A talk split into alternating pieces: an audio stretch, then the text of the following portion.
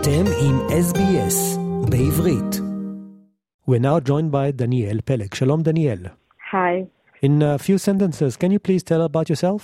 So, I'm uh, 33 years old. I arrived to Australia about five years ago, and I work here as the head of revenue operations in a local telecommunications company here in Melbourne.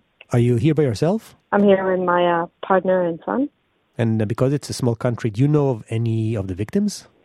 Uh, not personally. Luckily, no, I don't. Uh, but I don't think there's any Israeli who doesn't know someone who knows someone. Um, we're a tiny country, um, and we're all absolutely devastated and in complete and utter shock.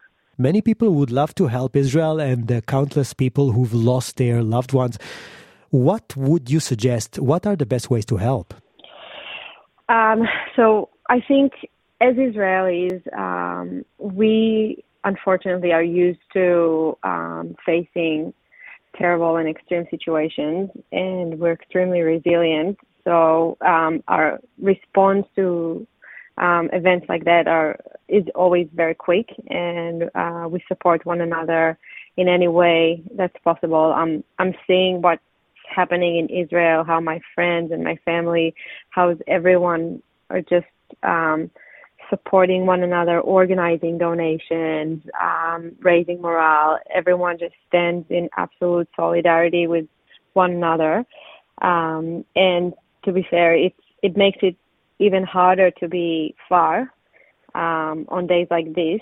I think Israel is probably the only country that, when it's at war, people want to return rather than uh, move away from. Um, so from that perspective, it's it's hard to be far. Uh, personally, I'm just uh, trying to do whatever I can, whether it's supporting my my friends um, or even here in Australia, just um, speaking about it, um, raising awareness, um, talking to my colleagues or people that I meet uh, meet about it. Just uh, basically speaking up for my country. mm yeah, and you know there are two um, aspects to this because we are Israelis and they are Jewish, right? So uh, the Jews, Correct. the Jews who live um, in Australia, ironically, you know, it seems that the small Israeli community in Melbourne is more confident and ready to tackle the pressing challenges better than the much larger Jewish community. Can you spot any differences? Could you explain the difference, maybe? I can try. Um, I think the differences they some of them may uh, be related to what I said before that as Israelis we're extremely resilient and we're um, we're used to facing these kind of challenges. Um, but I think actually when we talk about the Jewish community here in Australia, there's actually so much that can be done. Um, the obvious way, um, obviously, is to uh, donate funds and support financially because there's so much um, damage and need for financial support at the moment. Mm-hmm. And the Jewish community has always been extremely generous uh, with supporting Israel. But uh, I think what people here must understand is that now it is simply just not enough. Um, and there's other things and other actions that needs to be taken by the community here in Australia. Give me an example. So, for example, I think the Jewish community, community needs to speak up and demand their government to start taking action. And um, I'll give you an example. If that's internally in Australia, how is it possible that neo Nazis are walking up to Flinders Street in broad daylight and the police is doing nothing about it? How is it possible that people stand outside the Opera House in Sydney and shout, gas the Jews, or some other pro Palestinian rallies march up and down Bourke Street and chant from the river to the sea, Palestine will be free? That literal meaning of that chant is massacre all Jews from the river to the sea, and we've seen what it looks like just a few days ago. This is not freedom of speech, this is hate speech, and it's illegal and the government is not doing enough about it. There are some laws in Australia that are against hate speeches, and yet we see some individuals doing it, especially in times of crisis. Yeah, yeah. Well, I agree with you, but I don't know if that's the politically correct um, culture or just being afraid to take a stand, but this is just simply not enough. Or maybe that's just pure anti-Semitism. I don't know, but um, it it's just it's beyond. I, I don't know. I just don't get it.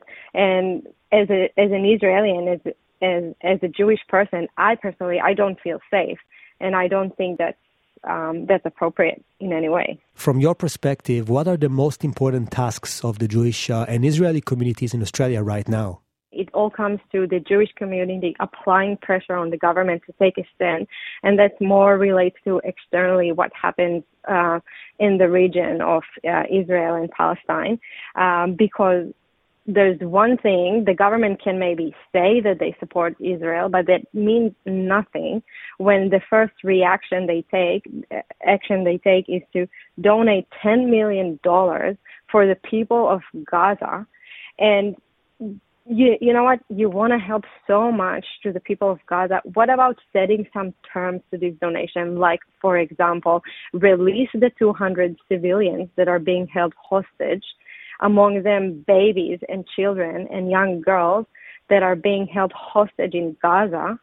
I'm not even talking about donating, splitting those funds between the Palestinian and the Israeli people who have just been slaughtered in that region.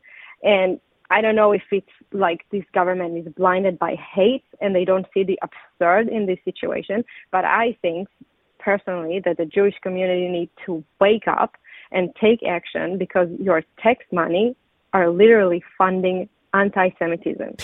We all agree that the Israeli Hasbara is not working. How can we improve it? Yes, there's. I guess there's two parts to this question.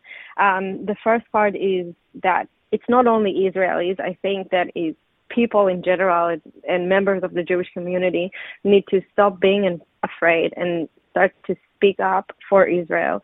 And I think that Israel has done such a terrible job in the past few years in explaining the situation to the world, while meanwhile Hamas was making cynic, cynical use uh, in democratic values against democratic people, basically brainwashing the progressives and liberals of the world. Some of them are also, you know, among the Jewish community to think that they are some kind of freedom fighters, where in fact nothing can be more far from the truth. There's nothing um, that relates to freedom fighting when it comes to slaughtering people, beheading babies, or you know harming civilians. Um, and I think we uh, we have to stop being afraid, and we need to speak up. And the, the the Western world needs to wake up and understand that this is a fundamental this is a fundamentalist Islamic organization. This has nothing to do with the Free Palestine movement. They don't care about the Palestinians in Gaza. They um, are a bloodthirsty terror organization, and and the uh, people of the West need to wake up because Israel was just a preview and the West is next. And this war is not between Israel and Hamas, between the world and the Islamic terror. Danielle Peleg, an Israeli living in Melbourne, describing the current situation in Israel, the media bias, and how we could tackle it here in Australia. Thank you so much for speaking to us.